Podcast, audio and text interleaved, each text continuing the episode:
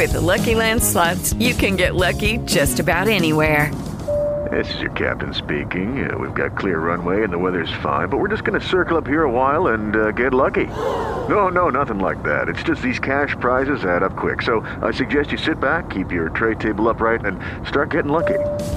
Play for free at LuckyLandSlots.com. Are you feeling lucky? No purchase necessary. Void where prohibited by law. 18 plus terms and conditions apply. See website for details.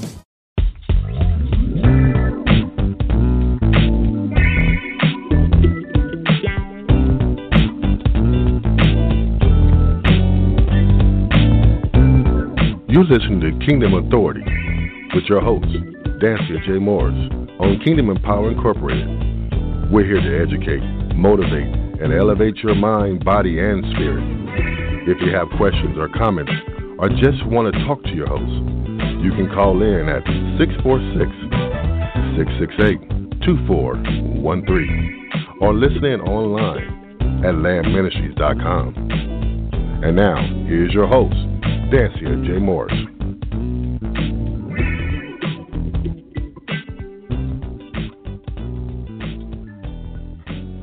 Yes. Thank you so much for joining Kingdom Authority. I am your host, Dansiea J. Morris. So glad you could join us on this wonderful afternoon or evening, depending on where you are in the world country. It could be even morning. So thank you so much for thank you so much for joining on tonight. I am ecstatic about tonight because we are taking dominion in the land, operating our territory with authority when it comes to real estate ownership. And I'm excited about the two guests we have on tonight. I'm not going to take a whole lot of time, but I thank you so much for joining in every Sunday. You all are tapping in and you're still growing throughout the week. And I thank you for your responses, your feedback.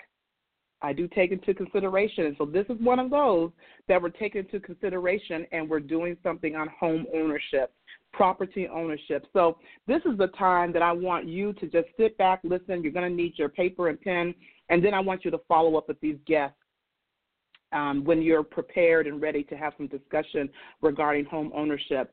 I know that you won't be disappointed. I know both of these um, people, and I tell you, they operate in integrity and I appreciate them for that. Otherwise, y'all know I wouldn't have asked them to come on. I just don't operate that way. So thank you again for joining Kingdom Authority broadcast. I'm just going to pray and we're going to get right into today's broadcast. Father, I thank you. I truly do bless you and I praise you. Thank you, oh God, for being our protector. You you really do provide for us even when we sometimes don't deserve it or or God, we don't we don't have the means. So I appreciate for what you have done just in the last year in the way of finances in my life. I'm just ecstatic about what you're doing. So God, I want to share with others, and I, I thank you for these two um, these two people, Lord, that are operating with authority in their territory to help others, Father. And I pray growth, um, ex, um, exponential growth for them as a result of them sharing their time for others and with others. I appreciate the fact that you are doing great things in their lives, and I appreciate the fact that they take this time to share. Father, I for being God, and you are God alone. I know there's no one else but you that has supreme dominion in the earth, and you've given us dominion. You told us to walk it out, and so we're going to walk these things out. So, Lord, as people come on and we share, I pray that they will hear, their ears will be inclined to hear the words and hear the message that um, they're sending. And I pray in the name of Jesus that, Lord, I will even grow from this time.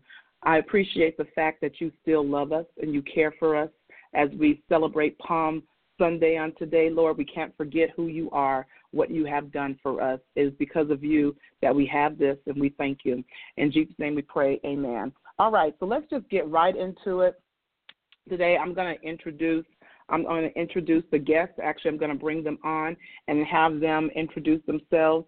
I am excited about this particular broadcast because every time I get an email or hear something from them, I'm still growing and learning. And this is my opportunity to really tell them that what they're doing is not in vain. What they send out is not in vain. And so I want to share that to you all, the world.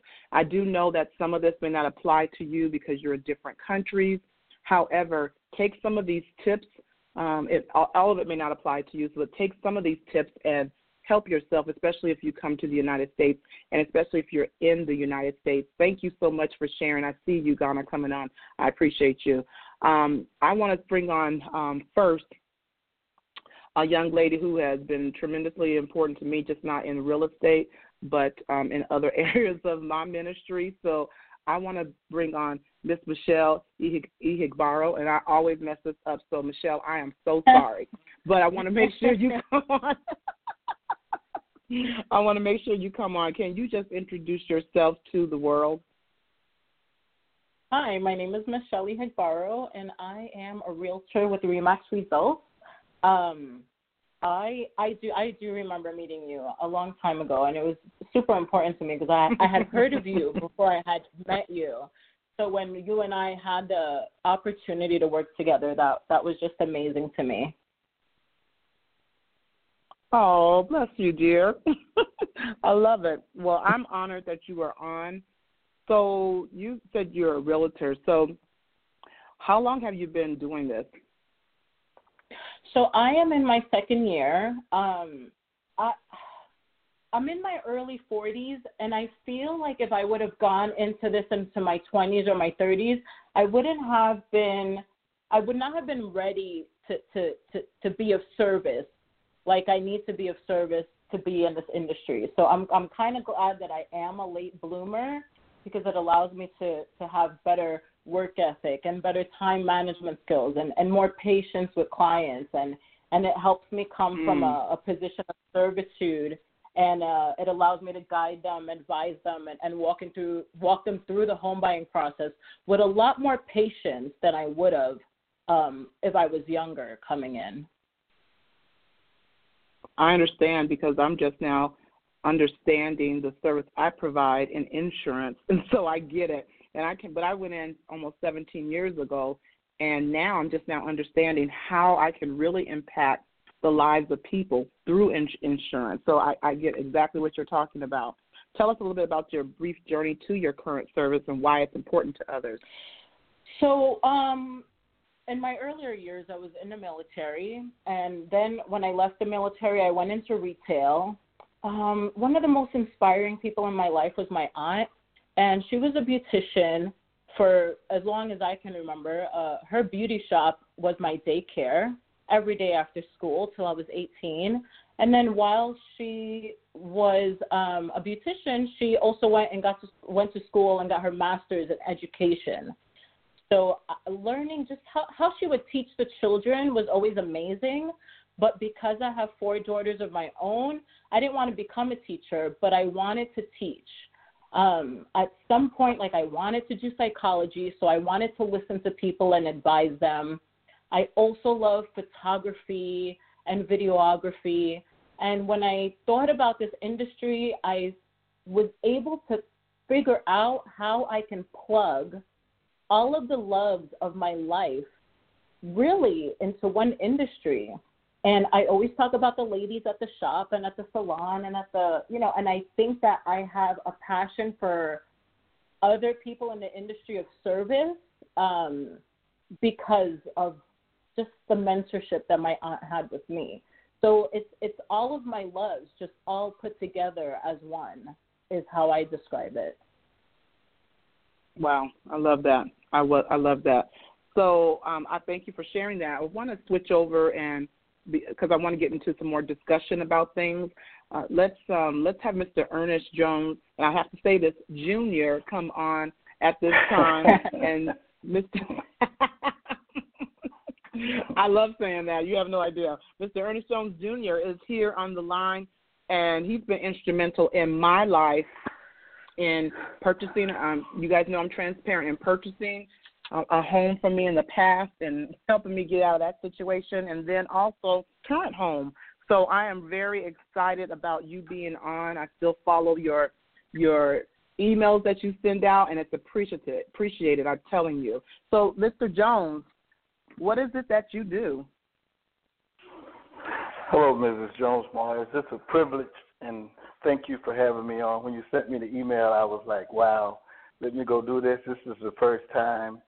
And I'm a mortgage lender, and some people will say a mortgage broker or a mortgage banker, but we all do the same thing. We serve the public and helping them acquire properties, whether it's investment properties, residential properties. I'll just tell you a little about myself. I try to be brief. I'm older than you guys, so you know, how old people have a tendency to get long winded sometimes. So if I go too long, just cut me off.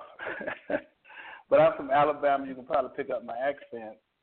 And I graduated from University of Alabama in 1980. I served 21 years in U.S. Air Force, retired in 2001. Uh, I have a business degree from University of Alabama. I have a master's from Air Force Institution Technology and Production Management.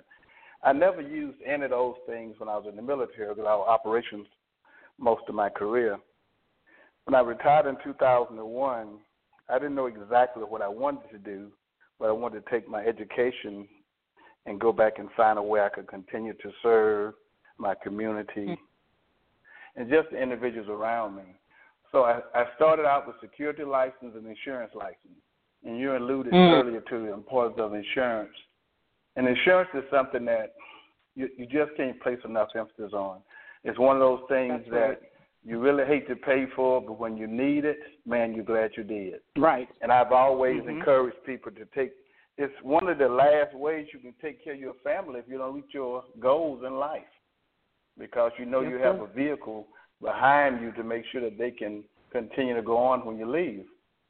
Well, I spent a year in that industry, and I learned about the mortgage industry. And the mortgage industry is interesting because I was able to take all of the things I had learned and kind of put it in just one bucket where I could go out and help and share with people. And one of my goals is to share accurate and reliable information.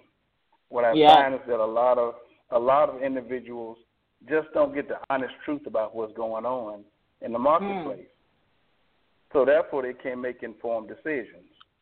Mm-mm. So Mm. once I got involved, I affiliated myself with other professionals. Uh, currently, I'm the state president for the mortgage professionals here in Arizona, and I got an opportunity to hang around with the people who knew about the industry because I was new to it in 2002. What I've done is I've invested myself. I bought properties. I've lost on properties. I've learned from mistakes I made. And one of my primary goals now is to share with others some of the mistakes I made so they don't fall into the same pits that I fell into. But what I've found is that most people, it's a failure to plan. And Mm. that failure to plan comes from just Mm. having the information I'm so sorry. Yes. to do what they I, I'm- want to I'm, do. I'm so with you. Yes, yes, yes, yes. So what I what I what I what I like about this opportunity is is reaching out, giving before people need in most cases. And I think we should we should treat our finances like we treat our health. If you take care of yourself, like you treat your car, if you do that, you need to have periodic checkups. Okay, and and the process of doing what I what I've learned over the years is that the only way we do it is that we reach out and give it to people. So my primary goal now is to give back as much as I can in the capacity that I serve. Uh, I have a fraternity, Omega Psi Phi. We do it. I have other organizations. So I've had the opportunity to buy homes, primary residence, investment properties. I work with a group of realtors who I try to provide education to so that they know how to engage with individuals and how to share with them when they meet them.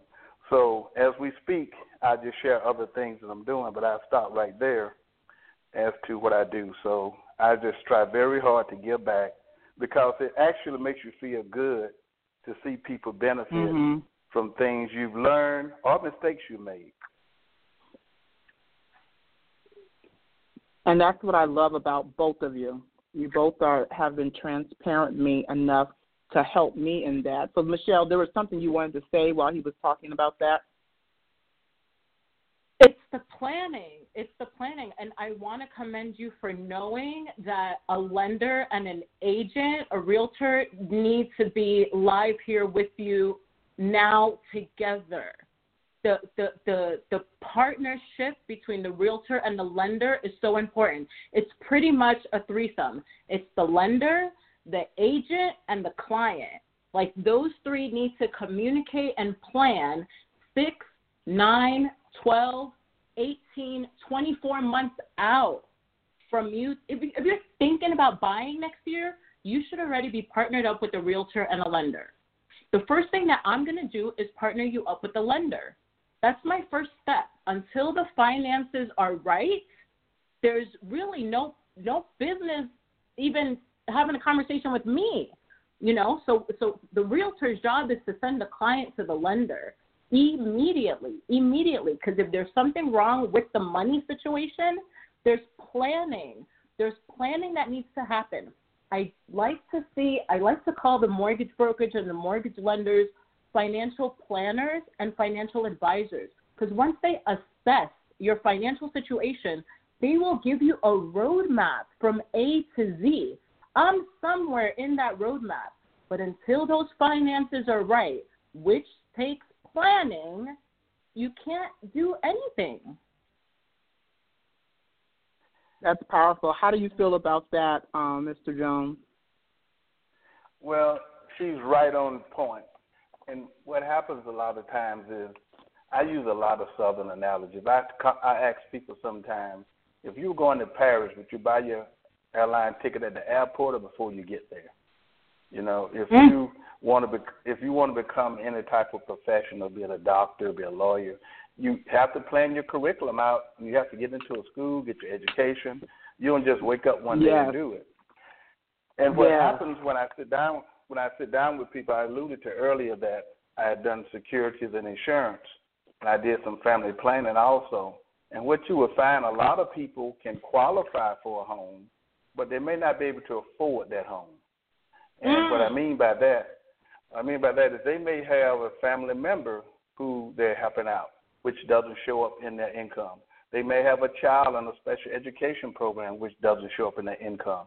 There's a lot of things that so people get caught up in that sometimes because they're so eager to get into the home. And one thing that I say that people are surprised to about a lot is that it's not always the right time for you to buy. You yes. know, sometimes you need to be patient and wait it out and come up with a plan versus wanting to do what everybody else is doing or because the economy is great or the interest rates are great. That doesn't mean it's mm-hmm. great for you at that time. And some mm-hmm. people have a hard time with that. But that's why I try to give accurate and reliable information as to let's look at your personal situation and not com- compare you to what your cousin may have done or a relative or a coworker. Yes, I that, totally agree. So I'm going to tell you, just that information right there is so powerful. I'm getting texts already and saying, this is the truth. I wish I had known this before. And so already the information is hitting people. I want you guys to know that. this is great. Um, so what? First of all, some people don't even understand, and so I have a ministry that that touches the lives of millennials, um, and so some of them don't even understand it. Matter of fact, Fox News wrote something out. I think it was 2018. I saw this, and there's a lot of millennials about a year ago. Yeah, millennials don't even see that they can purchase a home or own a home, especially on the East Coast, where and in California, where of course um, property is so sky high, then because they have college debt um, from school loans and so forth, they don't even see that it's possible. So l- let's backtrack a little bit and talk about what is real estate or real estate property ownership. Okay. Um, Michelle, I'll jump on that unless Michelle wants to. You know, I think I it's different things for different people. Like, for example, I have a client that is working on home ownership, but her son is also thinking about owning a home. So what I'm explaining to them, for example, is, you know, she can purchase her home, and in a few years, we can plan, we can start planning his roadmap to home ownership now, so that in two years he's ready but on I almost like drop the hint too, like he can buy a townhouse or a condo or something that he can turn into income property later. And then once he has a family, once he has a wife, we keep that first property for him as residual income, and then we're buying a home for him. So, so it's a process. Some people see real estate as an investment. Some people see real estate as home ownership. Um, it has its different meanings. I mean, I've even learned that uh, real estate agents don't become rich off of just selling real estate. It's the money that it's what you do with the money that comes in with that. So it can be an investment for a family, but it can also be an investment if you're in a whole other industry. You can be you can own a home and live in a home and own six or seven other properties.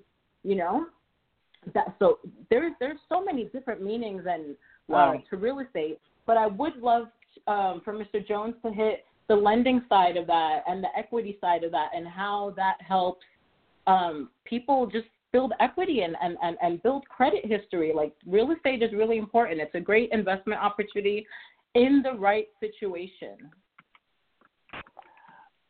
Okay, and I try not to be too long winded on this because the first thing I like to ask the client or customer is, why are you buying? Mm-hmm. Now mm-hmm. that may sound like a very fundamental question. Some people, I'm buying mm-hmm. because mm-hmm. I want to use a home as an investment. Okay, I'm buying because I want my family to live in a safe environment where we can raise them. Some people say I'm buying because I'm just tired of paying rent. So I said, let's ex- mm-hmm. examine why you're buying. Okay, the real estate industry itself, and I have a little different views because I've been inside of it. I've, uh, like I said earlier, I lost on buying properties. I've learned things. Real estate, in my opinion, unless you get a great deal on a purchase, you make the money when you buy. Okay? Now, you can buy property that appreciate, but if you understand the rule of 72, which is a financial uh, competition, competition, uh, competition that tells you how money doubles, real estate itself has to be held for a while if you're going to make flip it and make money on it, unless you get a good deal when you purchase it from investment yes. perspective. Okay, now if you're moving into it for your family, you planning long term, but I tell individuals what a, a mortgage is the most expensive debt you're going to incur in your whole life unless you're rich and go buy an airplane or island or a boat or something. So you need to take some time and say, why am I making this purchase? Also, our society has taught us that home ownership is quite, I reached it, okay? And as right. I've gotten older, home ownership does not mean you reached it. What means you reached it when you get older, do you have some income coming in that you don't have to go out and get? Okay, do that mm. through investment. That's right. I think home yes. ownership should be part of a portfolio, but you need to learn how money works. And the rule of 72 is a great place to start. Now, you said something earlier about purchasing homes. There are programs out there because we don't get to share with people that help individuals buy homes. They can earn up to ninety thousand dollars a year, and there's programs out there in Arizona where you can get all your down payment, all your closing costs paid for. Yeah. Now, most people don't know this because why I don't know that maybe they just don't take the time to do the research, or like Michelle said earlier, they didn't go talk to a lender right away. Now, social media gives you a lot, but it just doesn't really keep you in tune with what's actually out there. So I tell people when I first start a presentation is that you're not when someone have you ever been in a meeting and somebody said, Raise your hand if you're a homeowner and you got a thirty year mortgage or a twenty year mortgage, you raise your hand. You're not a homeowner. Mm-hmm. You're a mortgage holder. Mhm. Right. You're not a homeowner until you don't have to send a payment in to somebody and your home won't be taken. So the psychology of it makes us feel good that we got a mortgage, but we said, what's the plan to get rid of that mortgage so you actually do become a homeowner? Because up until that point, you're a mortgage holder. And I think what we have to look at is that not everybody That's needs good. to be a homeowner. Because That's what comes good. with home ownership is responsibility. Can you keep the home? It's like right. Can you keep the home in conditions where it doesn't have deferred maintenance? Can you pay for the things you need? You know, what community you in? It's just so many things goes into it and most people, when I sit down with them the first time, I say this might be a two-hour, two-hour exchange if you're willing to do that. But Yeah. some people just want to get in and get out, and that's kind of what the millennials do sometimes because they we live more in a microwave society. Mm-hmm. Okay, and they say, "Hey, I'm ready to get in there, get it done," and they don't want to slow cook it. So you have to roll with what the clients want and offer as much as you can give them. But I think the most important thing is that why are you buying? One thing Michelle alluded to is most people don't have the patience to buy their first home below what they want to live in because they got out of college, Mm. they finished whatever. Now they want to live in this beautiful home where now all of the income is tied up. School loans, this last thing I'm going to say before I be quiet on this is that the way school loans are addressed now is different from the way they were addressed three years ago. Okay? Mhm. The government got smart on it. Now school loans have to count on, in most cases, against your debt to income ratio. In the Have past, to. if the school loans were in, forbear- in forbearance, if you were paying minimum payments, but uh, each each uh, GSE and those are government sponsored entities have a different approach to it. Fannie Mae, Freddie Mac, FHA, VA, USDA. So each so now the first thing I ask the client, do you have any school loans? Because if you owe fifty thousand dollars in school loans on an FHA loan, you're almost going to be hit with a five hundred dollar payment against your debt to income ratio. So it's a lot of little things that you have to know. That's why it's so important, like Michelle said, to get back and talk to the lender before you go saying I want a home. And you can't even tell them debt to income ratio because they're like, what? What does that mean? Even when I came into real estate, I didn't understand what that meant. So this is where the lesson and the planning comes in. And then, you know, come talk to me so we can break this down. And come talk to me so I can send you to the lender and the lender can explain to you what your current debt to your current income ratio means. Because then, based off of those two numbers, is the number that he's coming up with where you qualify, for example, like say you pre qualify for a $150,000 home. You start looking at some of these $150,000 homes, you're like, well, I don't want to live there. Well, that means we need to work on your debt and we need to work on your income. And that's then where you're not buying for another 12 to 18 to 24 months. That's where the planning comes in. The chances of someone coming up to me and saying, "Oh my God, I'm ready to buy a home," no, no, well, hold on. Let the lender tell you you're ready. But you, you don't, you, you really don't know if you are until you talk to the lender. I, that's my opinion, honestly. And you know, forgive me for jumping in there. And and, and Michelle, No, I can hear the Michelle is passion. correct on that. Michelle is correct because I tell individuals sometimes I look over my life, a year in the big scheme of life, if you live to a certain age, doesn't make a big difference. But it sure could mess up the rest of your life financially if you make a premature decision. You know, and mm. so Yeah, it's, it it's sometimes it's sometimes it's hard to convey that to people because people are ready to go now. You know, and, and one thing is, mm. is that you can't you can't buy when you can't buy, regardless of what the interest rates are, regardless of what the market is doing. You have to you have to buy when you are qualified and when you're ready. You know, so those are some of the things I think that, and it's just not going out there doing it. It's going through a process, and I think what gives us value is that if I can work with a client from say today, and in six months call the realtor, be it Michelle or be it whomever, and say, hey, this person is ready to go now. yes. And yes. that's where we And add value to that person's life. Because Right. Ms. Jones, I, Mars, I want to say one thing that we haven't touched on yet. And in this whole process, the one thing that drives everything is credit. Okay? As Yes. you know, Mhm. homeowner homeowner insurance is higher when you got bad credit. Car insurance is higher when you got bad That's right. credit. Your mortgage your mortgage pricing is worse when you have bad credit. Uh, your revolving debt is worse when you have bad credit. So when I alluded earlier to having a checkup, you got to have your credit correct because it impacts so many areas of your life. And sitting down with a lender, that's one thing you can focus on. That's probably the first thing you look at. You know, what's your credit history and what's your credit situation?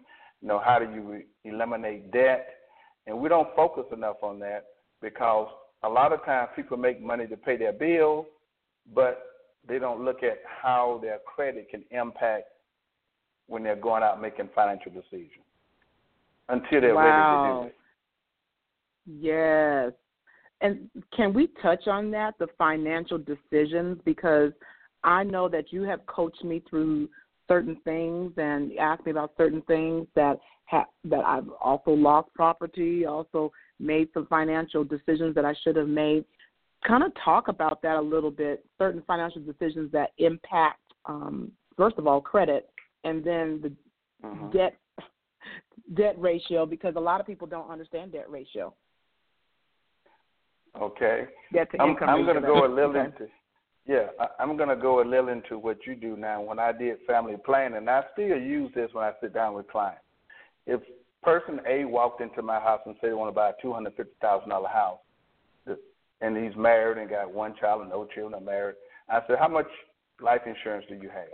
Now, most most Mm. I feel most lenders won't ask this question, but I I've been there, had a T-shirt, and they said, well, none. I said, well, why don't you folk? So what if you buy this house, and uh, God forbid something happens to you tomorrow, accident, uh, bu- get hit by a bus? I said that jokingly. Can your family stay in that house? Mm, mm. Yeah. Oh, Uh, I don't know. Uh, we That's don't. good. I only have fifty thousand. Okay, so That's why don't good. you first wrap a fence around your family, protect your family? That's who you say you love most, or what you love Mhm. most. So I look. So that's so that's fifty to seventy five dollars, and depending on the age of the client, it could be a hundred, depending on how much Mhm. coverage they want. That comes out. Mhm. It doesn't show up in the debt to income ratio, but it's something that they're Mm. protecting the family. And I think when you say the finance side of it, is you have to look at it. You have to equally distribute your income, uh, because companies are no longer giving you retirement like they used to. Uh, if you're self-employed, That's true. you need to be putting away 20, 25 percent. Most people ain't doing at least 15 percent of your income toward retirement. So you're not putting it all into a house. So that might mean you stay put for another 18 months till you make more income. There's so many aspects Yeah. of it where most brokers, most lenders don't get into that side of it because what and I'm not criticizing them, it's just that they haven't maybe looked at it from that perspective. It's saying, how do I make sure I give this person what I call a whole person concept? And Michelle mentioned she had been in the military. I was in the Air Force. And when we evaluate people, we say, look at the whole person concept. yep. Mhm. And Yep. that means you look at every aspect of their finances to the degree that you can, or you refer them out to somebody. But I can ask fundamental questions. So, from a finance Mm. standpoint, it's very. I held a conversation for one hour with um, someone this past Friday, and I won't use the name, but uh, Miss Jones, you know, uh, Morris, you know, know the individual, and I just kind of said, look, and they, it was, it was amazing because that person took an hour on a Friday night from ten to eleven. I'm sitting Mm. wasn't doing anything, and we talked an hour about finance, about whether they should buy, whether Wow. they should wait, what they should do, how to handle school loans, whether to pay off a car early. Uh, did they understand the rule of 78, which pertains sometimes to paying off vehicles? And I get excited about this stuff because, you know, I'm no smarter than the next Joe Blow. I just kind of fell into a situation where I had a chance to learn about securities and insurance and investments and all that stuff. So I put all that into my package, my decision making. And what I found out, the socioeconomic level of that individual doesn't have a great impact on how much they know about money. Mhm. Because you take an you take an engineer who go to school to get a degree, he's focused on engineering, or she's focused on engineering. They may not have any idea Mhm. about the home buying process, and they can read and whatever, but some of the things we're discussing here now, they don't incorporate that into their everyday life. That's why they go to experts like Michelle or myself or whomever. It's like going to the dentist to get your teeth checked out. You don't try to learn how to clean your own teeth.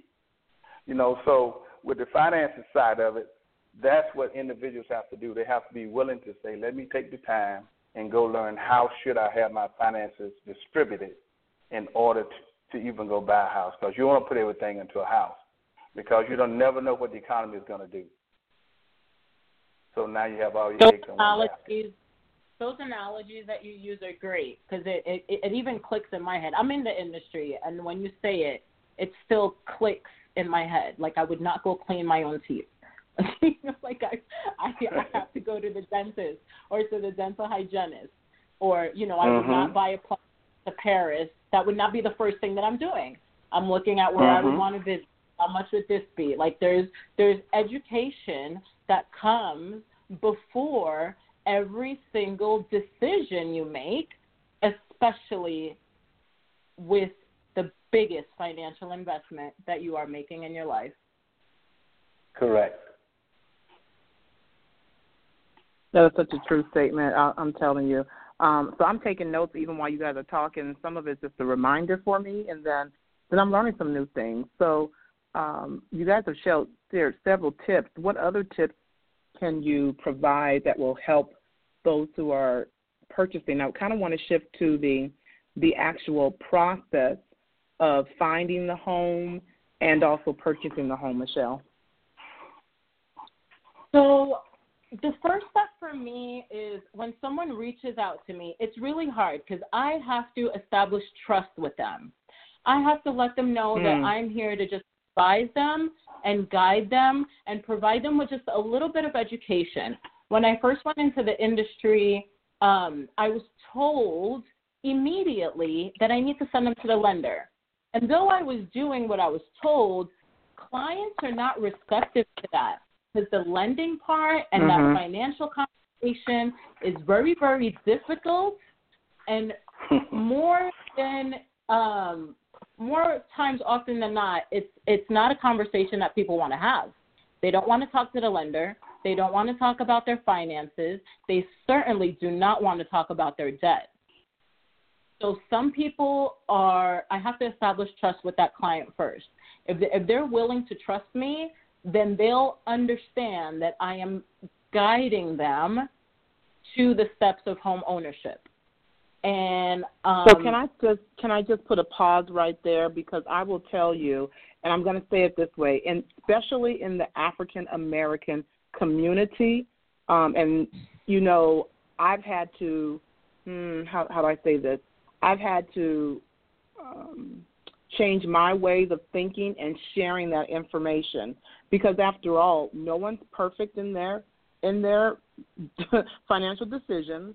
And if they are, I want to meet mm-hmm. this person because I haven't met a millionaire. Yeah. I haven't met. I've met million millionaires. I've met a lot of them, and they talk about their failures. So I haven't met anyone that has um, that's solid in their financial status. I'll say it that way. That hasn't made, you know, some mistakes. So Mistake. how do we develop that Absolutely. trust, especially in the African American community? Um, so for me, I developed that trust by um, doing what I say I'm going to do. If I say I'm going to email you this okay. day, I email you that day. If I tell you I'm going to call you at six, I will call you at 5:55. If I tell you let's meet for coffee, like all, the only way I can establish trust is by is by pretty much keeping my promises. The other thing that I do also is uh, we work closely with a title company, and they provide us with these buyer binders. The buyer binder consists of the steps of the home buying process, and in the back of the binder, it it has a sample purchase contract. Now that's something that I am giving to my client or offering my client that's of value. So it's pretty much I have to keep giving and giving and giving and giving just so that they can see that I am the expert, you know, quote unquote, mm-hmm. and I am the one that can advise them, and I am the one that can mm-hmm. guide them.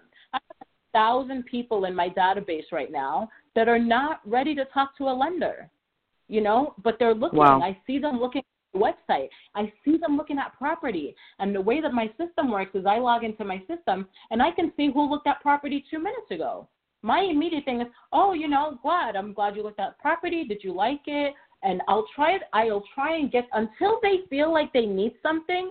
They are unresponsive. I can call these clients wow. that logged into my website mm-hmm. and they hang up on me. No, I was just looking and click. I mean, the respect it's crazy because they will hang up on me, and I'm not even trying to sell them anything, but but they they think I'm trying to sell them a house, obviously but I'm not. I'm just okay. trying to be of service. I'll send them messages like, you know, I know you're just looking, but please, whenever you have a question, just let me know. Just reach out. You can text me. You can call me. You can email me. Whatever is easiest for you. Like I, I, I put myself wow. out there and I try to give service. And then when I do get to talk to them, I tr- a lot of realtors will not take a client to a property if they have not been pre-qualified. I'm not like that. I need that first face to face with them so that they can look at me in my eyes and I can give them their buyer binder and I can let them know that I'm here of service for you and then let you know mm. look you hmm. know really a lot a lot of a lot of a lot of realtors won't even bring you out to this property. But i am going to bring you out because i know that you know sometimes they want to see the first house so they can you know get their feet wet and get excited. Like i'm willing to do that. And a lot of agents so my first deal went exactly like that. My team leader always said give them a little bit of homework. You do a little bit and then you give them a little bit of homework. They complete their homework assignment that means they're ready so my first deal, I met this lady out at a property, and I explained to her, you know, other agents won't come out here, but I wanted to have the space to face with you. And she said, okay, so what's next? I said, really? I said, what's next is I need you to talk to the lender. I need you to know how much buying power you have. I need them to assess your financial situation, and then he's going to tell you how much home you can afford and then I'll set up your search because I don't want to send someone three hundred thousand dollar properties and they got pre-qualified for one hundred and fifty thousand. you know, right? So that's a big that's a big thing. And then another important thing too is let's say you got pre-qualified for two hundred thousand. That doesn't mean you need to go buy a two hundred thousand dollar house. You know, because right. then. Hmm. It, it, it, it, it, just because that's what you got pre-qualified, you know, it's like getting uh, pre-qualified for a thirty thousand dollar credit card. Should you go should you go spend those thirty thousand dollars? No. So it's it's that's why I say it's a beautiful marriage between the lender, the client, and and the realtor. So the lady, once I told her she had to talk to a lender, I said to her, I said, I'm going to send you the lender's information. Please call him when you're ready. And whenever you talk to him, call me and let me know. So a, a day later, the lender called me and said, such and, such and such got pre qualified and they allowed me to advise them and guide them through the home buying process. And that's how my first deal went, you know? And wow. and, and I wish mm-hmm. they were kind of all like that. Even um when people are on my website, like I'll I'll message them like non-invasively. Be like, you know, oh, so what what what are your requirements? Are you looking for a two bedroom, a three bedroom? What kind of budget would you like me to keep you within? Like none of it is um, let's talk to the lender. Uh, uh, let me show you a house. Let me like I'm not trying to intrude. I want to bother them enough where they know that I'm here, but not enough where they think I'm a pest. And there's a delicate balance with that with everyone. So it's it's about being the person that's front of mind the moment that they're ready. I've I've had people on my website for the past year and a half that I have not even had a conversation with, but I see them on my website wow. looking at properties yeah, it's it's it's not easy. This industry, it's it's it's not easy. And what I try and explain to them too, which I'm sure that Mr. Jones can agree with, is what I like to do is let's say if they're they've been pre-qualified for two hundred thousand dollars, and they see a home they like. Let's say the home is one hundred and seventy-five thousand dollars. I want to know what they're comfortable with their mortgage payment being. And what I do is I send that property to the lender, and the lender draws up the numbers for that specific property and shows the client what their mortgage is going to look like. Because it's important. It's important for them to, to to understand what those numbers mean and how those numbers are going to financially affect their life. I have a lady that's only pre-qualified for ninety thousand dollars and she gets frustrated with me because I have not taken her out to quote unquote look at properties because I don't want to take you to go see a house that you financially cannot afford. So every time she sends me a piece of property that she thinks that she likes, I send that property to the lender. Can such and such afford this oh, home? wow. The answer mm-hmm. sometimes is no because there's HOA, there's insurance, there's mortgage, there's there's there's so many factors. Why again, I'll take you to the home so we can have the face to face. But if I'm not gonna, I'm not gonna show you a house that you realistically can't have. Like it's it's it's, I mean, it's that that's that's what it's about for me. My my goal right now is just just to keep with my social media, keep talking to people, keep having conversations, and at some point, I will be the one that they trust. Wow. And I know that was a lot. Okay. And and and and, and, Well, and it's it's passion. It's pure passion. I think some clients think that. I'm angry with them, but it's it's pure. Pa- just let me have a conversation with you. With that, just just I I'll I'm here to help you. I don't get anything. I I'm I'm here to help you. And and you know what's even more difficult is that buyers don't understand that the seller is the one that pays my commission. You know? So first of all, the buyer's not even asking me how much am I paying you. That's not even a conversation that's had. So for I, I need this I need the buyer to even understand that you're technically not even paying for me to be a even when you buy your house, you're not paying my commission. and I don't uh, having the chance to tell them that is great, but but my commission is not a conversation I want to have with them out front either. It's it's a delicate dance. Right. It's such a delicate, delicate dance. Mrs. Morris, what were you going to say the about question this? you, Yeah, go ahead. hmm the question you had asked uh, that I want to go back to is how do we how do I develop trust and value with the clients? Yes. Mm-hmm. And how do we, I think you said we, is one way is what you're doing now, okay, where they hear information and they may hear something about what I said, what you said, or what Michelle said, that, that they can connect to. People often like to find something, a common ground they can come to you on about an experience. For example, she said she's Mhm. military, she's a female, she's in industry, uh, she's building her own business. It may be a half dollars out there. So wow, I can connect to her because she's out there doing the same things I'm doing. Uh, the way I Mhm. uh, historically, where I've historically built mine, and I didn't plan it this way, but something that Michelle said without she may realize she said it's just being of service, servicing people. You know, if it goes now from a biblical standpoint, look at it, if you're providing service to people, people normally are going to attach value to you. And I also try Mhm. to That's true. uh, gain. I also gain value with people by being educated, educated about my industry, educated a little bit about insurance because I've had insurance license, educated about the real estate. I've had real estate license. I've sold homes. I've flipped homes. I've helped people get out of them. I've helped people save them.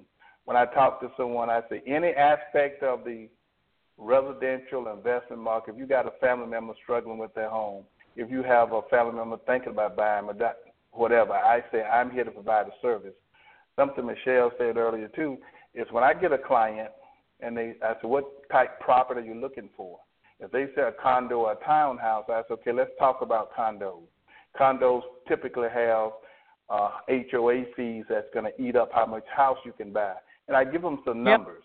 I say, for example, if your condo fee is $150, for every 25 to 30 bucks you spend on that HOA fee, you lose that uh, $5,000 more house you can buy.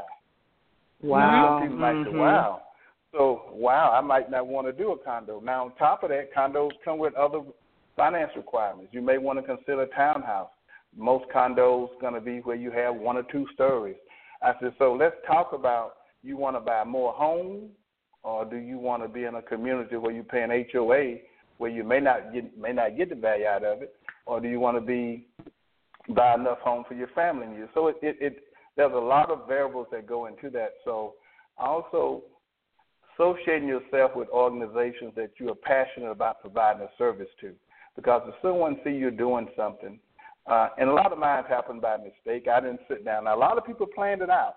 I know a lot of professional associates who join the uh, realtor association so they can meet a realtor, and that realtor can bring them business. I do it as I go.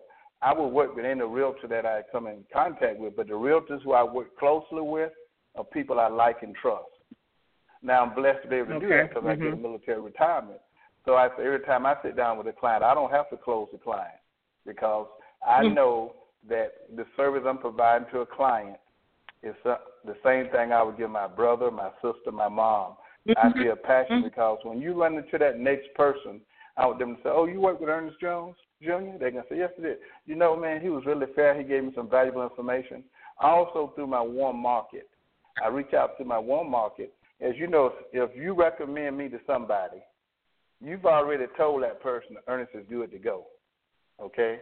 Now, all mm-hmm. I have to not do is mess it up because you've already put me in position to be uh, succeed with that person. So yeah, uh, mm-hmm. when a realtor, yeah, when a realtor sends me, how do I build trust? Now, one thing I do that Michelle said, uh, I do it as a lender also, is I tell the potential buyer when you find a property, text it to me, and I yep. will look up the property and I will look at the price, I'll look at the insurance, I will look at the HOA, and I'll tell you before you even tell a realtor whether you can afford it. Now the realtor yep. may not know I'm doing this, so a lot of times I, I stay in my lane. So the earnings I found two. Now I said, don't send me ten. Only send me ones you're serious about, okay? Because I'm not gonna look up ten, but I look up two or three here, one or two there. So I create some value because a realtor. I went to a presentation, and realtors are very seldom sued. That's because clients like them. But when I call a client, wow. most time I'm asking them how much money you make, what's your credit score, how come you put this in the bank, where did this come from? So I'm just getting, I'm financially undressing them. So mm-hmm. my relationship with them, I'm writing letters of explanation with them. Why you missed this payment? Why that happened? So I have to go down a, a little different avenue. And what you said earlier is so true about the African American community. And with reason, we can rationalize as to why this is true. Right. We're probably mm-hmm. one of the most non-trusting communities. Now, I already yeah. know what most people got in the bank because I know the numbers. Okay, right. most of us can get. We know if you know the numbers, you know the numbers. Numbers don't lie to you. But what happens is mm-hmm. that our community sometimes is reluctant to sharing with other people in our community because we'll fear how we would look. And in that fear, we tend not to be willing to sit down with another African American member. But what I've been fortunate to do over the years is that I tell people, look, I can't stay in business telling people your business. Yes. Okay? Wow, that's yes. good. Yes. Okay, so yes. I said, what I do, We I said you, now I can give you, I can give you, I can give you several people who are, uh, who can vouch for me or who can be referrals. I may use your name, Mr. Jones Myers. I'm just saying. And then once mm-hmm. they talk to those yep. individuals, oh yeah, I work with Ernest. And I went to an event last night and I was talking to a young lady, and she brought up a gentleman's name who works, and I never knew she knew him, but I've helped him buy two or three homes. I helped her buy her home, and they have a relationship. And she brought it. And she said, "You know him? Oh yes." So that, it's just that I don't share other people's personal information yes. with other people. Right. Mhm. And for some reason, for some reason, that's the conclusion. That's what our community worries most about. Okay, when, mm-hmm. when you said that earlier, I think that is it, and that's a hard hurdle to get over until you build enough relationships for people to know that. And the last Correct. thing you said, I want to add to that is I do. I'm willing to week, uh, speak to small groups, and I'm gonna share something. Mm-hmm. I shouldn't throw this out there, but you remember, you know how Mary Kay and Tupperware and all those people build business. They ask for referrals, and they say, okay can I come to your house and talk to you? Will you share my name and number with person? But for some reason, we would not share that we got good financial advice from somebody. Or this person helped me buy my home. I couldn't overcome this objective. So what happened? The information mm-hmm. goes unknown to people who need help. So what I try to do is have sometimes forums where they can come and ask questions in general and hear testimony and then when they can hear that type of information, be it if a realtor tells me I got two people that want to buy three, that's okay. Bring them to the office. I have a presentation that I do, and I talk about it from the beginning: home ownership versus mm-hmm. the mortgage holder. I go through mm-hmm. all the aspects of of what a mortgage is.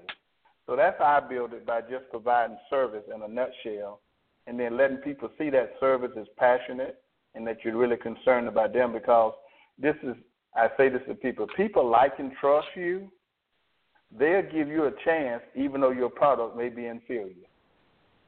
Yeah. Yes. Wow. Mm, if, wow. If they like and trust you. Yes. Mhm.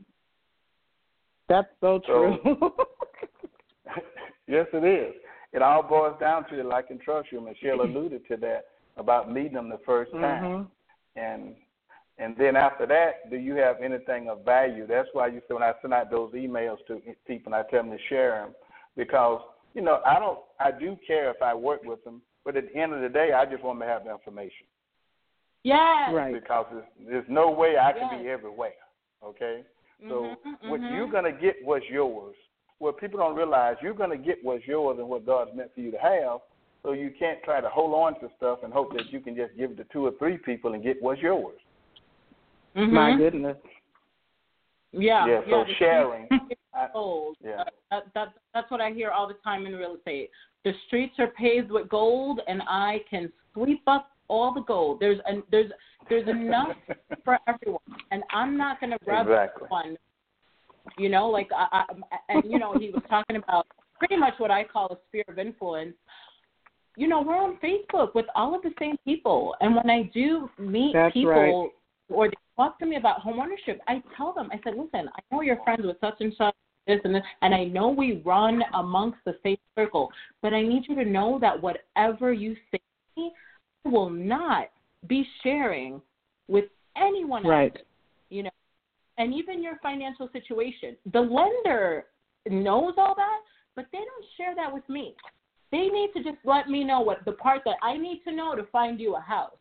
Like even you your situation with the lender, I, I, I really don't know the specifics of any of it. The only part that I know is what you share with me and that's not leaving that's not coming out of my mouth Right. to someone else's ears. Right. So building trust and letting them know that everything they say is in confidence, I I really really really make sure that I get that out because like I said, we all run amongst the same group of people. We all know the same people. That's good to know. I'm telling you, um, I was, and I know that to be true because um, in purchasing this house between um, Mr. Jones and also um, the realtor that I used for this house, they, I, what I realized, it's seamless, but at the same time, I can tell that that information isn't shared, not completely. And so it's interesting. I'm like, how is this going to work if they're not sharing information, but there's confidentiality? And uh, you know, I just, it's amazing to see. And I have to be honest. I grew up in an era where you don't share all about your stuff. You know, that's how I was Right. raised. and so I had to really relinquish some of that, you know, because because I needed to get through this process. And to be honest, um, Mr. Jones works for miracles, and I'm grateful. And you know, there's some things I had to do as well. But people, we can't be. And I'm just talking to the listening audience. We can't be so closed-minded that we listen. A closed hand cannot get anything. If it's closed, you can't receive. So you've Yeah. got to have Exactly. at least a portion of that hand open so that you can release some things. And as a result, you're going to get some things back. I'm, I guarantee you all. I guarantee it. I'm getting to the point now that I can start doing some other things financially because I want, to, you know, I want more real um, real estate, but I'm not sure if it's houses or what. And so it's important to follow the plan. And um, it's going to be a while before I do that. I have to go to financial planning with Mr. Jones first. So, um, Yes. so I'm putting that out there to Yes. everyone. Yes. I'm three years out, so I want to start pretty soon. You know, starting that planning. So And- it's important for us. Just go ahead, Mr. Jones. Yeah, Miss Myra, something you alluded to too that we sometimes, you know, if you're sitting home and you have X amount of thousand dollars in your savings account, and you have some flat, you have a need some new tires. No, you feel okay, honey. Let's go get the Mhm. tires. But if you don't have any money in your account, right? And you say, well, when can we put on the credit card? Even if a person is not going to buy a home currently or ever, if they take some of these principles into consideration, it makes their Mhm. whole life less stressful. You know, if they if they go to church and say they want to put in some tithes, well, it's you know now we put ourselves in a situation where we can earmark exactly what we're going to do. In the home purchasing process, if you go through it and you don't buy, you learn a lot of valuable information that you can apply to the rest of your life.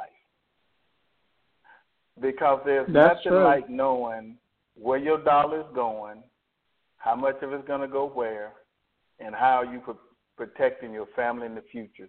And the whole thing is the, the home buying process eats up a lot of your money, but it's a small component of all the other things you got to deal with in life.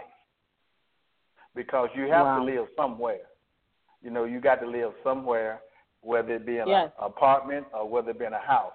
And one thing I want to emphasize, this is to our I'm gonna say senior citizens. I'm getting close there now. I'm 60, but you know, if you at a certain age, okay, if you're a certain age and you're on a fixed income, it may not be a good idea for you to buy a house. So oh, wow. you need to sit down. You may qualify with a lender, but you, in that case, you need to go get two opinions. Even if one is saying buy, that's what you want to hear, you might need to go get another one so somebody asks you the hard mm-hmm. question. Okay?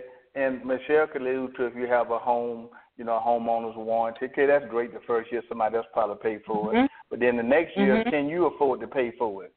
Because if you can't, when it's time to fix the roof or the AC goes out, because unless you buy a new home, a lot of those things gonna happen. The house needs painting, or you, uh, the hot water so heater true. goes out uh, there's so many things that goes into home. I'm gonna use the word home ownership. I'm gonna say having a mortgage. Yes. That you don't think about before you buy. So you might say, you know what? I have this amount of money coming in, and I'm projecting my mortgage payment going to be, uh, say, a thousand dollars. But really, when you add up everything, it'll be around fifteen hundred when you finish with all the appliances you, not but so the utilities you're paying that you weren't it's so many so things true. that people don't go into when they look for homes, and most people don't get educated on that until they've been around a while. That's why I'm glad to hear some of the things from Michelle mm-hmm. for two years. You know, obviously she's the the best realtors, in my opinion, are people who've had life experiences. Okay, one yeah. of my frustrations is there are a lot of realtors out there. In all honesty, uh, Michelle can't fight yourself out of wet, a wet paper bag. And the thing is, when you find and they put a negative image on the ones who are out there doing it right. Well, on the lender side, it's less people, and you can't stay around long if you ain't closing people loans. you know what I mean? So uh, pretty right. soon the word gets out, and most and the lenders are older too. Now the lenders right now, the average age in Arizona is uh, about 51 to 52. Yes. And wow. you don't, yeah. So you know, a lot of us have to. Are the ones that I like to work with because they they they understand the the, fine, the the younger lenders are are fine, but not I. Uh, the lenders that I like doing deals with have been in um, the the lending industry or the mortgage industry for for more than twenty years. They understand pieces of it that I don't, and because I am new, newer in the industry, I need my lender to be experienced. I can't go with someone that's been a loan officer for two, three, four years. There's things they they they they, they haven't experienced in their industry. So that's important. The partnership, the partnership with the realtor and the lender is is is is so so important. Right. Another thing on that for those homeowners out there, potential homeowners who are listening, if you go to your credit union or you go to Wells Fargo Bank and you they tell you can't buy and you don't qualify, seek out a mortgage broker or mortgage lender. I'm gonna tell you why. Now, mm-hmm. all mortgage brokers and lenders are licensed at the national level and state level. Okay? Those individuals that work in the banks and work in the credit unions, they're not licensed, they're registered. Now they know how to process loans. They know how to do loans. They know how to put it in the pipeline but they are limited on to what scope they can go to help you get qualified. They're mm-hmm. limited on what they can tell you when it comes to, well, maybe you need to consider this in your credit and how to do things. Because they're pretty much like assembly line people. Okay? And they're working inside an institution that require them to hit so many numbers, so so and then they don't have the time for you that a lender or a broker would take for you. Mm-hmm. So if you got if you got great credit, okay, great. You can go send a white flag in the air and get a loan. But if you're an individual mm-hmm. who needs to be worked with, the likelihood of happening in those large institutions are very slim compared to if you sit down with someone that Michelle may refer to you, or if you sit down with someone similar to me, because we build our business different than they do theirs. Yeah. Yes, yes. That's something real important. Yes, that's something I, that I, really need to keep in mind. Yes. You I, know, I um. Go right ahead, Michelle. I'm sorry. I tell my clients that too because they say, "Well, can I go to the bank?" Well, well, you know, the bank closes at five. What if we find your house at six and I need to talk to money? You know, I, I tell them, yeah. you know, my mortgage brokers and my mortgage lenders, they carry their phone on them the same way I do. Mm-hmm. So if I need something from my lender at seven o'clock, eight o'clock on a Saturday night, your bank is not going to answer the phone, but my lender will. That and that's what I explained to them. I'm in the process right now of doing a loan with the client. Um, with someone at a credit union, with a lender at a credit union, and I was super, super, super nervous and super sketchy, be- just because I don't think that they're well versed, like Mr. Jones says, as a mortgage broker or a mortgage lender is. And then the funny thing is that he pre-qualified my client for a certain amount of money, and then uh, we were trying to get her a better rate, so I sent her to my mortgage broker. Um, my mortgage broker was not able to qualified, which I was like, oh, so what is going on?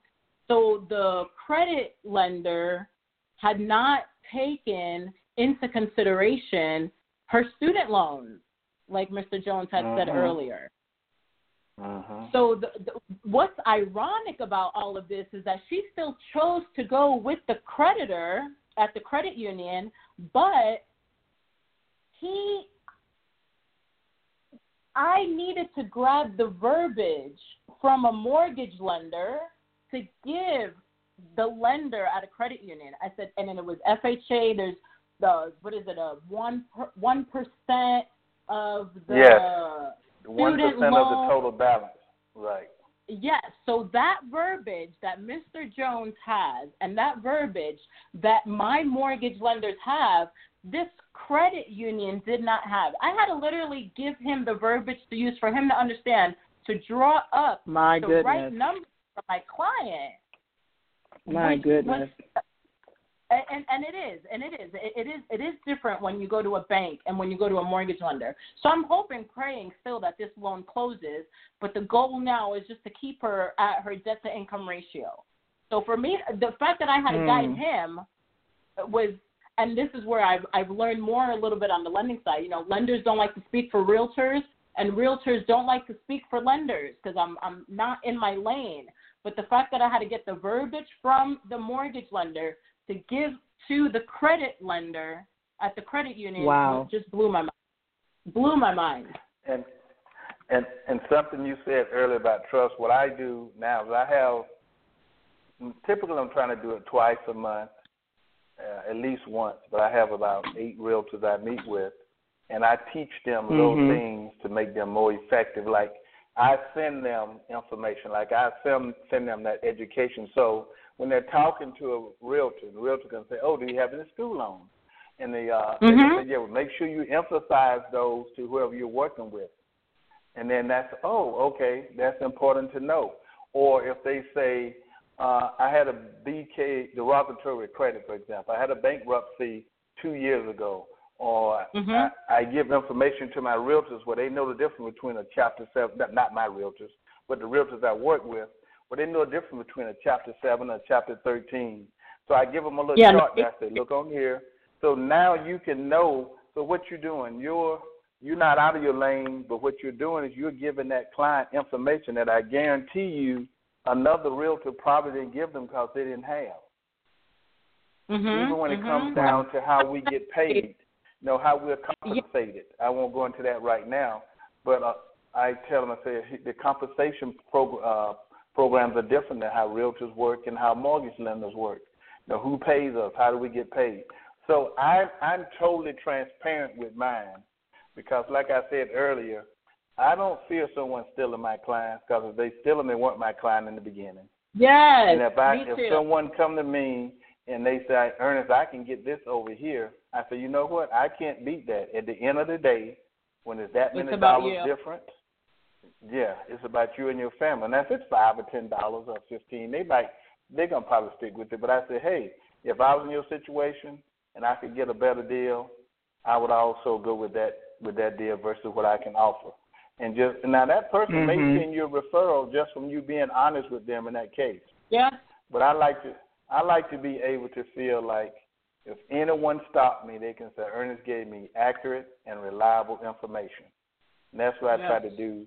I focus on that a lot. The one thing that Michelle said about, and don't get us wrong, credit unions, the banks, they can close loans. But here's something else yes. that people right. know. Mortgage brokers and lenders have the option of going to more than just one lender when you go talk to them. If you walk into the credit union, they only have their own portfolio in most cases. If you walk into Wells Fargo or B of A, they can't do the down payment assistance programs that give you the money to pay your closing costs and down payment. Yes. Yes. Okay, you and got to go. Now, there's, yeah. So if you go to, there's certain advantages to working with mortgage brokers. Now, mortgage brokers have some limitation too. Now, I want to clear something up that people get confused on. Mortgage brokers basically go out and they're and they're just that. They can broker the loan to whomever they need to get it to to get it done. Okay? Mortgage bankers typically have their own portfolios, but what happens is that most mortgage bankers in Tucson, and I kind of say this, they'll probably frown on it, are glorified mortgage brokers because they're going to have portfolios other than just their own, and they do, and they tend not to keep their loans to service for a long period of time. You know how you close on a loan with company A, but you pay somebody else? Mhm. The per, the company that's servicing your loan and what I mean by service, and that's where your payment is going to go for 20, 30, however many years, yes. unless they sell it to another company. Yes. So you have, you know, how people have a mortgage, then about a year or six months or later, they get a letter saying it's been given to somebody else. Well, that new company has bought that book of business from the old company. That, but everything about your mortgage should remain the same, other than where yes. you send your payments. So that's kind of some of the things that people don't get. It's kind of getting a little deep, but it's helping people understand why, Ernest, why my mortgage payment now got to be sent to someone else? Why I got to reset up my finances? Or why they say I missed two payments? So in building trust, I try to say, even when the loan is closed, no matter what it is, if you got a, a question, give me a call back so that I can answer that question. Because nine times out of ten, if I can't don't know the answer, I can go research it for them. So being of a continuous service after I close the deal is another way I build trust with my client. Mm. Yeah, because then then you have the referrals, and then you have you know continued business, and they'll keep coming back to you. And it's important yeah. for real. Yeah. And then you know, just to touch uh, on that really quick too, there there's times where um, clients will go to um, these builder homes, B or Lennar, oh, yeah. and yeah. you know you you're you're the sales. Oh, one big thing that I really want to say that's super important for me is I need people to understand that wh- whoever is standing behind that desk at those places, they represent the builder. Okay, um, they yeah. they also want you to use their lender, and they'll say, well, if you use our lender, we'll cover your closing costs, or we'll pay your closing costs. You know, I work with lenders that will pay for those closing costs too, just to have that deal. There's there's you have to read the fine print, and and even when you go into those builder homes, don't go in that office unrepresented. I do mostly resale of homes, which are homes that are already built and existing, but I am able to walk in with you into those builder homes and represent you.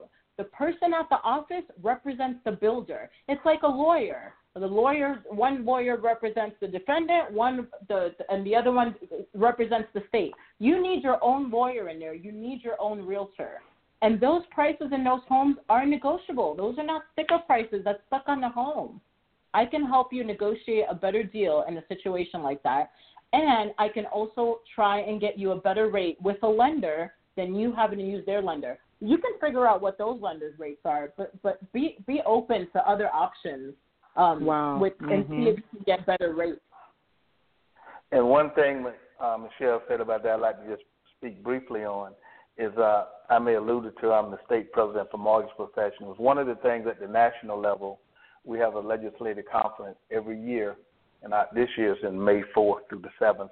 We go to D.C. and we meet with, uh, well, we attempt to meet with our House of Representatives people. We normally end up sometime meeting with somebody who represents them, but we're advocating for the buyer and for the industry. And one of the things with the builders is that it's their it's their property, they own it. So some of the some of the regulations that apply to us when it comes to what they can do, they can do more than we can. So they can offer a better deal, but they discount the house, which may be marked up in the beginning. That's been an on, ongoing struggle. Or they may offer you some concessions that you can't get unless you work with them. So you know uh, whether that's unfair uh, practices or not is kind of like that's how we feel in the industry. Like it shouldn't be there to be done, but on the other hand, it's legal. There's not anything unethical about it. It's just the way the mm-hmm. laws are. And so having someone when you go there, because if you have a challenge on your credit and you just told that person representative everything about it, okay, and you can fix it somehow with another lender or broker, you just don't want to tell them everything about your financial situation because now they know how much money you got in the bank.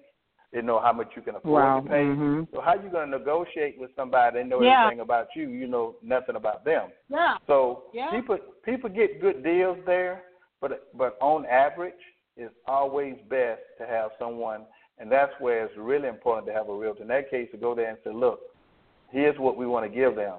Now, if they're offering you some upgrades at ten thousand dollars. The lender can't compete with that. But on the other uh-huh. hand, how much information do you want to give to the person who you're negotiating the price of the house with? Because yes, they have a lot of latitude. Realtor, an outside exactly. lender, real important. And also, yeah. And also an outside home inspector. Though that home is brand yeah. new, you still want to yeah. go through the inspection period and make sure that that home has been put together correctly, and don't let them recommend an inspector. You get an inspector that does that is not a part of of that yeah. company. Yeah. So as you can see, That's Ms. so Ms. interesting. Morris, there's a lot of there's a lot of components that go, and it's all and it's not hard. It's just a matter of if I tried to learn your job, you know, I'd be like, wow. But it's just so many little things go into because if you look at the real estate industry, if you close your eyes and imagine how many people get paid when a home is built and when a loan is done. Mm-hmm. The insurance industry and the mortgage and the real estate industry are two of the industries that keep America going. Because when you build a house, look how many people get employed. And we live in a society Mm-hmm. where that's been captured and they've told us, hey, you're a homeowner, which makes more people want to buy a home, which creates more for the right. economy. If you think about how, so from the builders to the inspectors to the contractors to the real estate people to the title people to the mortgage people to the um, appraisers, there's so many people mm-hmm. that get paid off of that single transaction. Mhm. Not even to mention investors. So it, it real estate plays a very critical part in how our country yeah, does. functions from a financial perspective. So if you, you know, and we're only a small, small part of that when you buy a home, but it could affect your overall. If you make a bad decision on it, I tell my clients, it's not like buying a suit or a pair of shoes or a dress.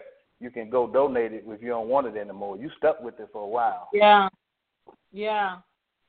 Yeah, that's true. So and that it's decision that you make, you need lot of people you need to be yeah. informed. Yeah.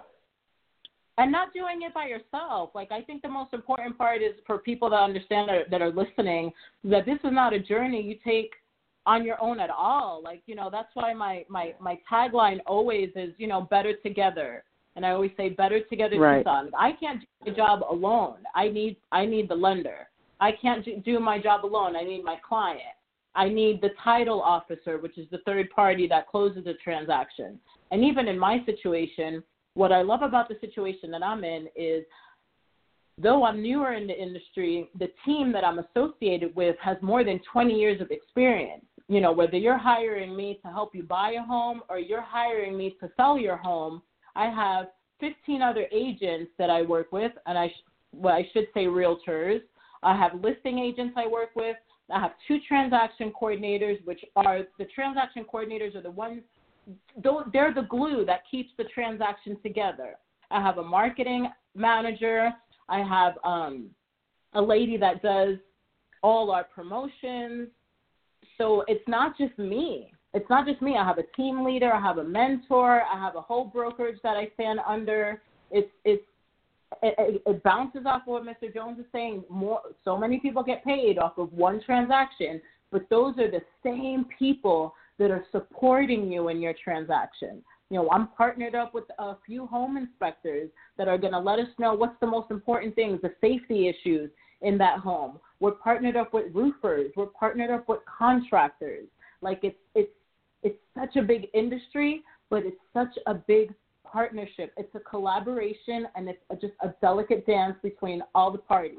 That's and good. Our goal, mm-hmm. our job is for you to make for it to be seamless in your eyes. There's so many things that happen behind the scenes that you are not that the client is clueless of, and we need you to know that this is all on your behalf. We all want the transaction to close, of course, but we need you to take that first step and reach out to us because we we we can help you. We we can help you, and we're we're not alone doing it. And and Mrs. I really one thing appreciate you you said guys. earlier. We Mhm. appreciate Go right you ahead. You too. said earlier that I I I don't know how we find a format, but you know, there's like you for example here in Tucson, the IMA, and I've gone to some of those, Mhm. but just you, I'm using that as an example, is that everybody has to have somewhere to live, have to have food to eat, uh, and they go to church, and we talk about financial responsibilities in churches. But one of the things I know that we neglect most in our community is a continuing form of ad, avenue, rather, where we can provide financial competence, uh, just financial information to the people that we pray with. We see people struggle. A lot of people come to you when it's too late, even if it's trying to save a home. A lot of senior citizens in our community being taken advantage by people coming by the community, taking the home without paying a lot for it. So you say, how do we create some more value? Is that to find the boldness to say, look, you don't have to come to this event, but we, I'm going to put on something that talks about your fin- your finances for the future because I don't believe Right. our institutions address it enough.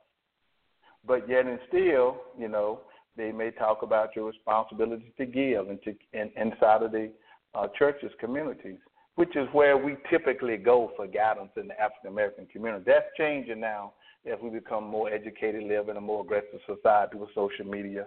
But for for a lot of communities, unless you find a way to convey information like we're talking about, about the programs available, about fixing your credit, about whether you should be buying or not, how much you should be selling your house for, um, how much you should be considering buying.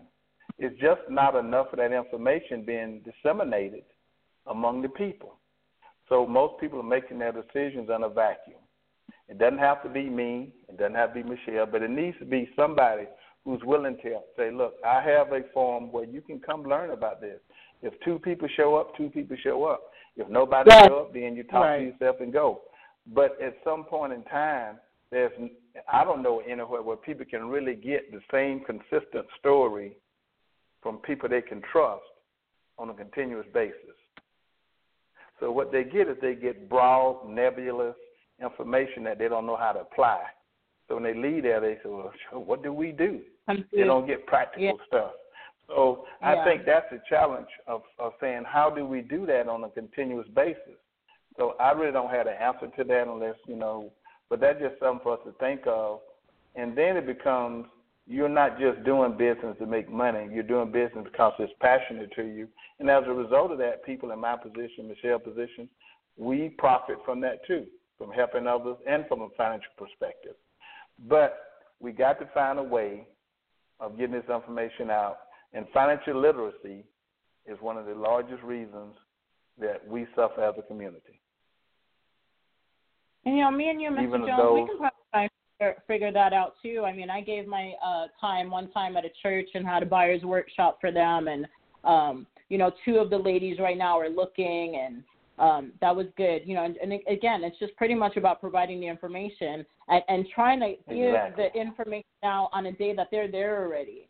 So it wasn't so much Sunday Right. because then you went to lunch afterwards, Right. or you want to spend time with family. But I Right. did my buyer's workshop at a church out here one time um, after Bible study, and uh, that Mhm. worked out because they were they were there already, you know, and they didn't need to Exactly, come a- an additional time, you know, a third time that week to in, into the facility. So so Right. maybe we, we definitely figure out a way to provide the, the information for them. And, and again, it's just about providing their information, in, intaking their information so that we can reach out to them, give them little tidbits here via email, send them little video messages, or even them being on Facebook with us, on social media with us, just so they can watch us and see how, how we're doing. You know, there's many ways to build a business, uh, but I feel like a lot of Mhm. my business point will come from social media if I just continue to stay out there and continue to reach out and, and let the clients know that I'm here just just to serve them.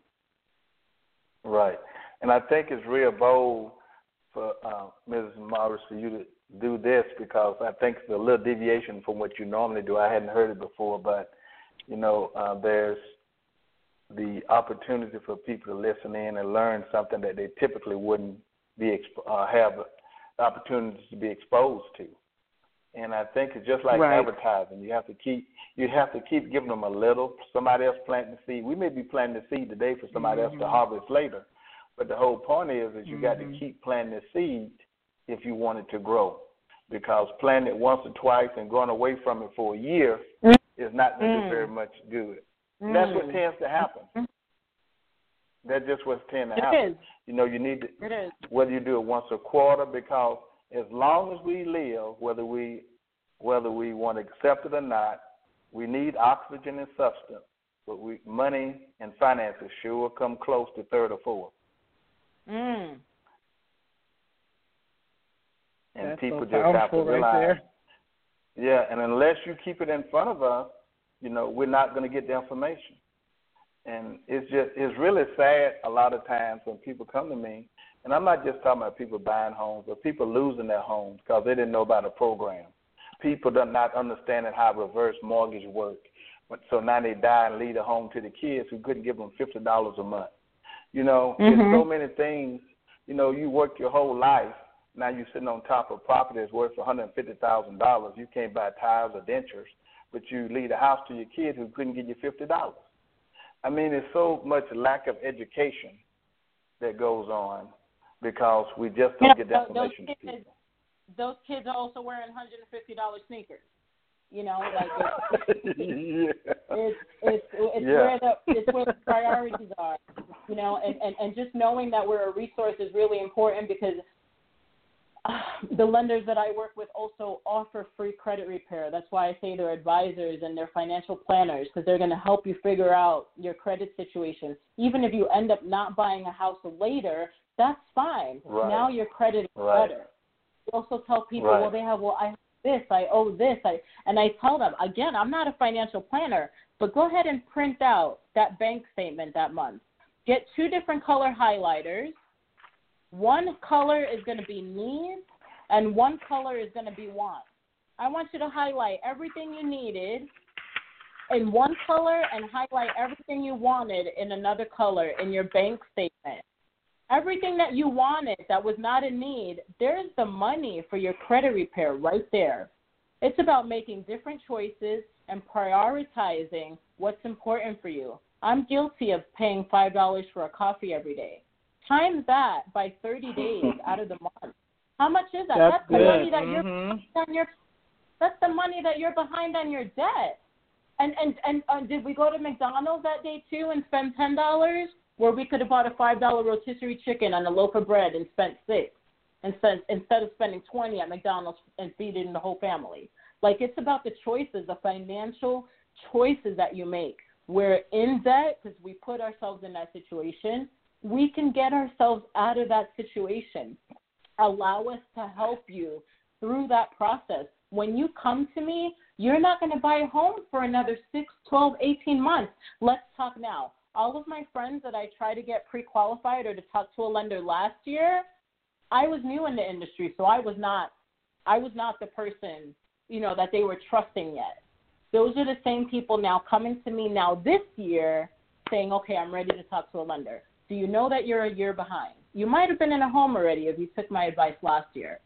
So if you're thinking about buying, again, within the next 12 months, 18 months, 24 months, reach out to me and Mr. Jones now. Because hopefully, if we can come up with a plan and home ownership is right for you, this time next year, you can be in a home. And Ms. Miles, I want to add one thing, then I'll be quiet so I know you're getting close to the end, is that when someone who's listening today, if you haven't done anything, here's where you can start. Go get a checkup. Okay, you can start your checkup in a very small way by just going on creditkarma.com, put in your credit. You get you get two scores there. Now, what that might do is shock you into, wow, I didn't know my credit was like this, or wow, that shouldn't be on my credit. That may shock you into there's various sources you can go out there. I recommend creditkarma.com because I that's yeah. why I refer people and they say I don't have any idea. Well, that's a good start. Okay, it's yeah. like getting a machine taking your own blood pressure and say, "Wow, I need to go to a doctor." So I do that's that where you can start. And then the next thing is that if you once you get that checkup, you decide what do I need to do to enhance or increase my opportunity for going out buying a home if you want to buy a home, or how do I make my credit overall better? And I'm gonna focus on credit when I when I finish is that credit impacts almost everything. Okay? Yes. As I said earlier, know, you rent a car. I mean, it's a, think about anything that you do financially that credit doesn't impact. So what I like to do too is when I meet clients, I send them some credit information on how your credit score is put together, what's the components of it. People will tell you to pay a collection off. People will tell you to close this. Most people don't know. Mm. So you got to mm. go somewhere and find something that's documented. Say, okay, how do I do this? Because you can read and read and read. You know how you can used to be if you read something, you pretty much thought it was true. Okay, mm. but mm-hmm. now with with publishing can be done by anybody. You know, so had yeah. it been authenticated, validated, you know, you don't know that. So when I get doc stuff off the internet, I go and look for sources and say, okay, because one person may say this, Dave Ramsey may tell you don't buy nothing unless you pay off everything. Well, if you don't make but forty thousand dollars a year, you won't never have anything. I mean, it just yeah. depends. You can't apply the absolutes, except in right. very small circumstances. So what you want to do but first is get your check checkup. The Credit Karma gives you tells you what to do for it to be high impact or low impact.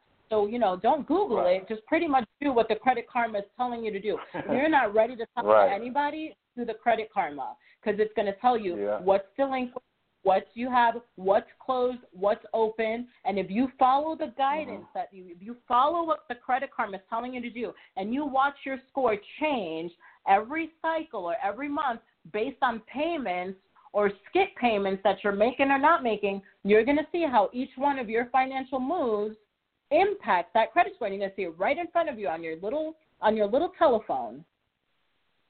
Yeah, and that just that's just cause I like to give people something practical to do. The next thing I like to say to people do, if you haven't protected your family, investigate how you protect your family. Because none of us are guaranteed to meet our financial goals and objectives. And if you don't get there, mm-hmm. then that house that you may have bought, if you were there, your family never get it, or one that you may have bought after you struggle a long time, they can't keep. Okay. Right. And then the third thing I'd say, sit down with someone and map out your long-term financial plan. What, when do, you, how much money you want to have by so even if you come up with this, I want to have three thousand dollars a month, because the millennials, Social Security is not guaranteed to be there okay? And they're not guaranteed to have retirement plans. So basically, get you a checkup, make sure you're working on your credit, protect your family, and map out a long term plan. Now, that's not something that a normal lender or broker might say, but I'm going based on my experience. I was fortunate and lucked out. Even though I told you guys I have a master's in business, I worked on my PhD, didn't finish, and I learned a, lot, most of my stuff. I learned from a just getting spanked or watching other people get spanked. So now mm-hmm. the thing is, is that if if I pass it on, it's because it's something I've seen. And the thing is that I lucked out because I was in the U.S. Air Force and I stayed in long enough to get a retirement, my medical taken care of. But this is more than just about how to purchase a home, how to purchase real estate. This is how to take care of your family and meet your financial that's goals right. and objectives long term. I think that's a good statement to end on because ultimately what it's about is protecting your family. Th- that's how I look at it, and making sure there uh-huh. is something I would hope left, which you know we don't. Many of us suffer from that in many ethnic backgrounds and cultures. We don't have anything to leave for our children and our grandchildren, or well, debt nor, normally, which which I'm hoping, yeah.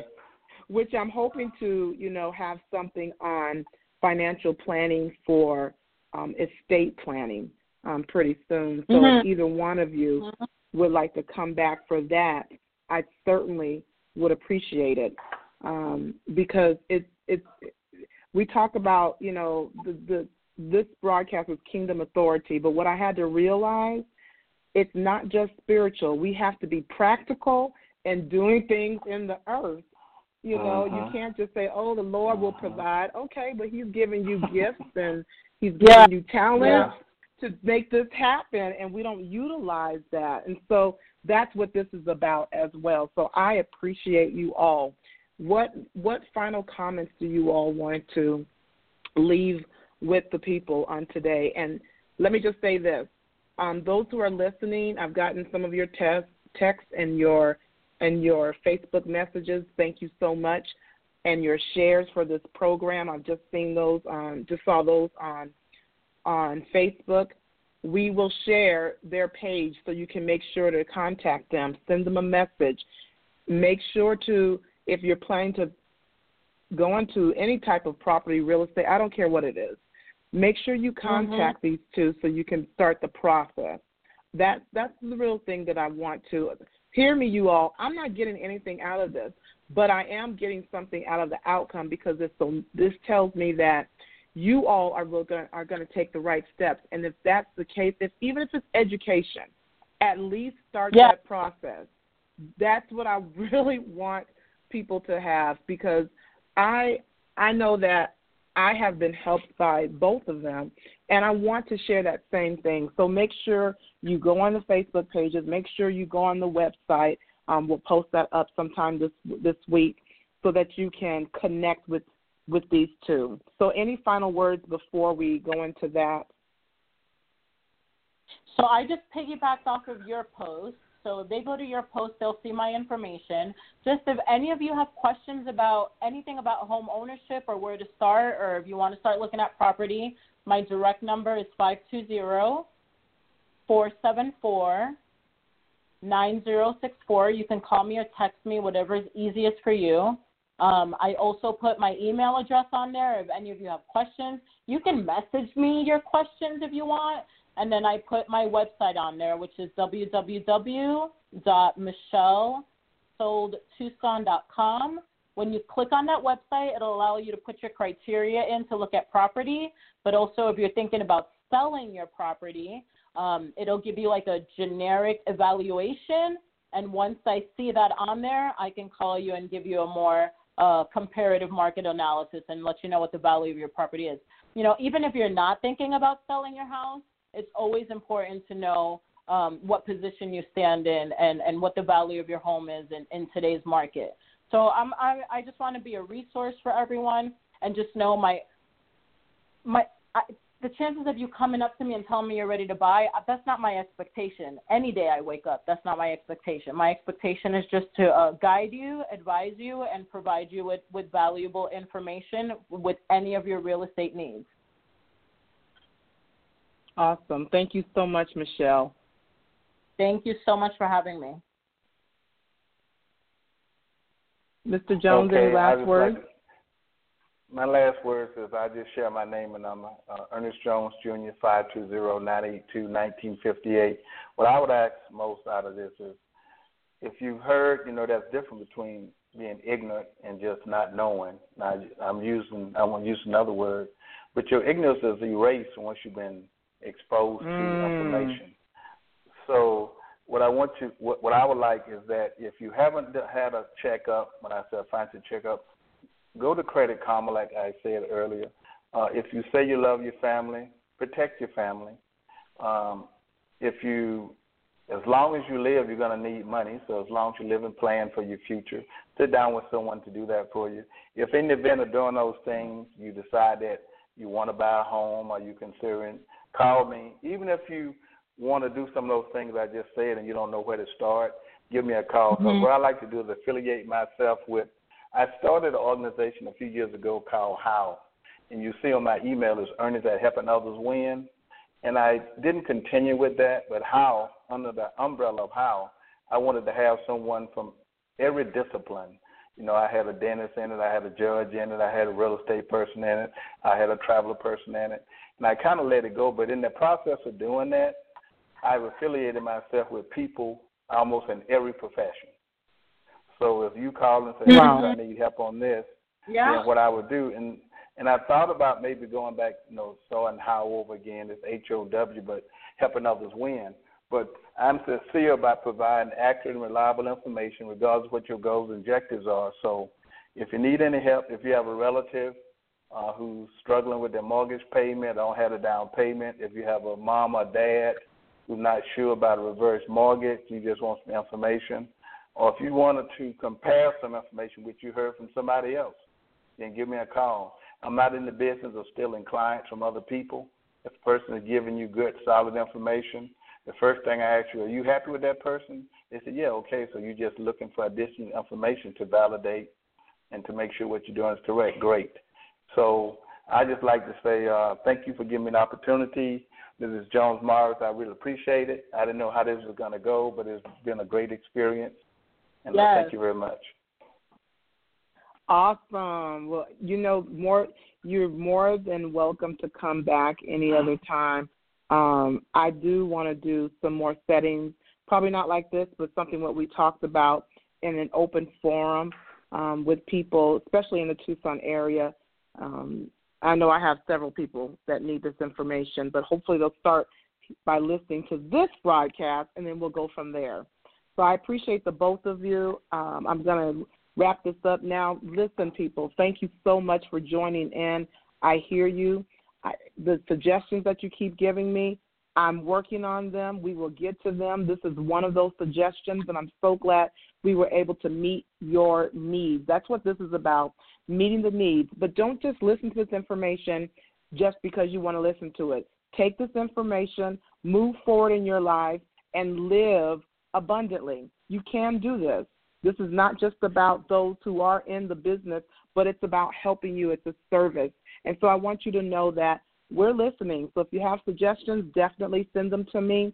I will continue to provide the information for you. It's about taking kingdom authority in your territory, and I am your host, Reverend Dansiea Jones Morris. So glad you were able to join me on this wonderful evening. Listen, next week we have biblical scandals coming up with Coach Tim again. I know you all are asking where's she been. She's coming back every fourth Sunday. Don't forget that. Every fourth Sunday she's here. And I got a special episode on something I'm releasing on the 28th of this month. You do not want to miss this. I'm telling you. I want everyone to tune in on the 21st and also the 28th. Definitely the 28th because you will be the first to listen in to some new music from me. And so I can't wait for that. I'm excited about that actually. I love you all, and there's nothing you really can do about it. I'm going to love you anyway. God bless you. Thank you so much for joining. um, my brother Ernest, I appreciate you so much. And my sister Michelle, thank you so much for coming. We'll be in touch soon. God bless you. Okay. God bless. Bye bye.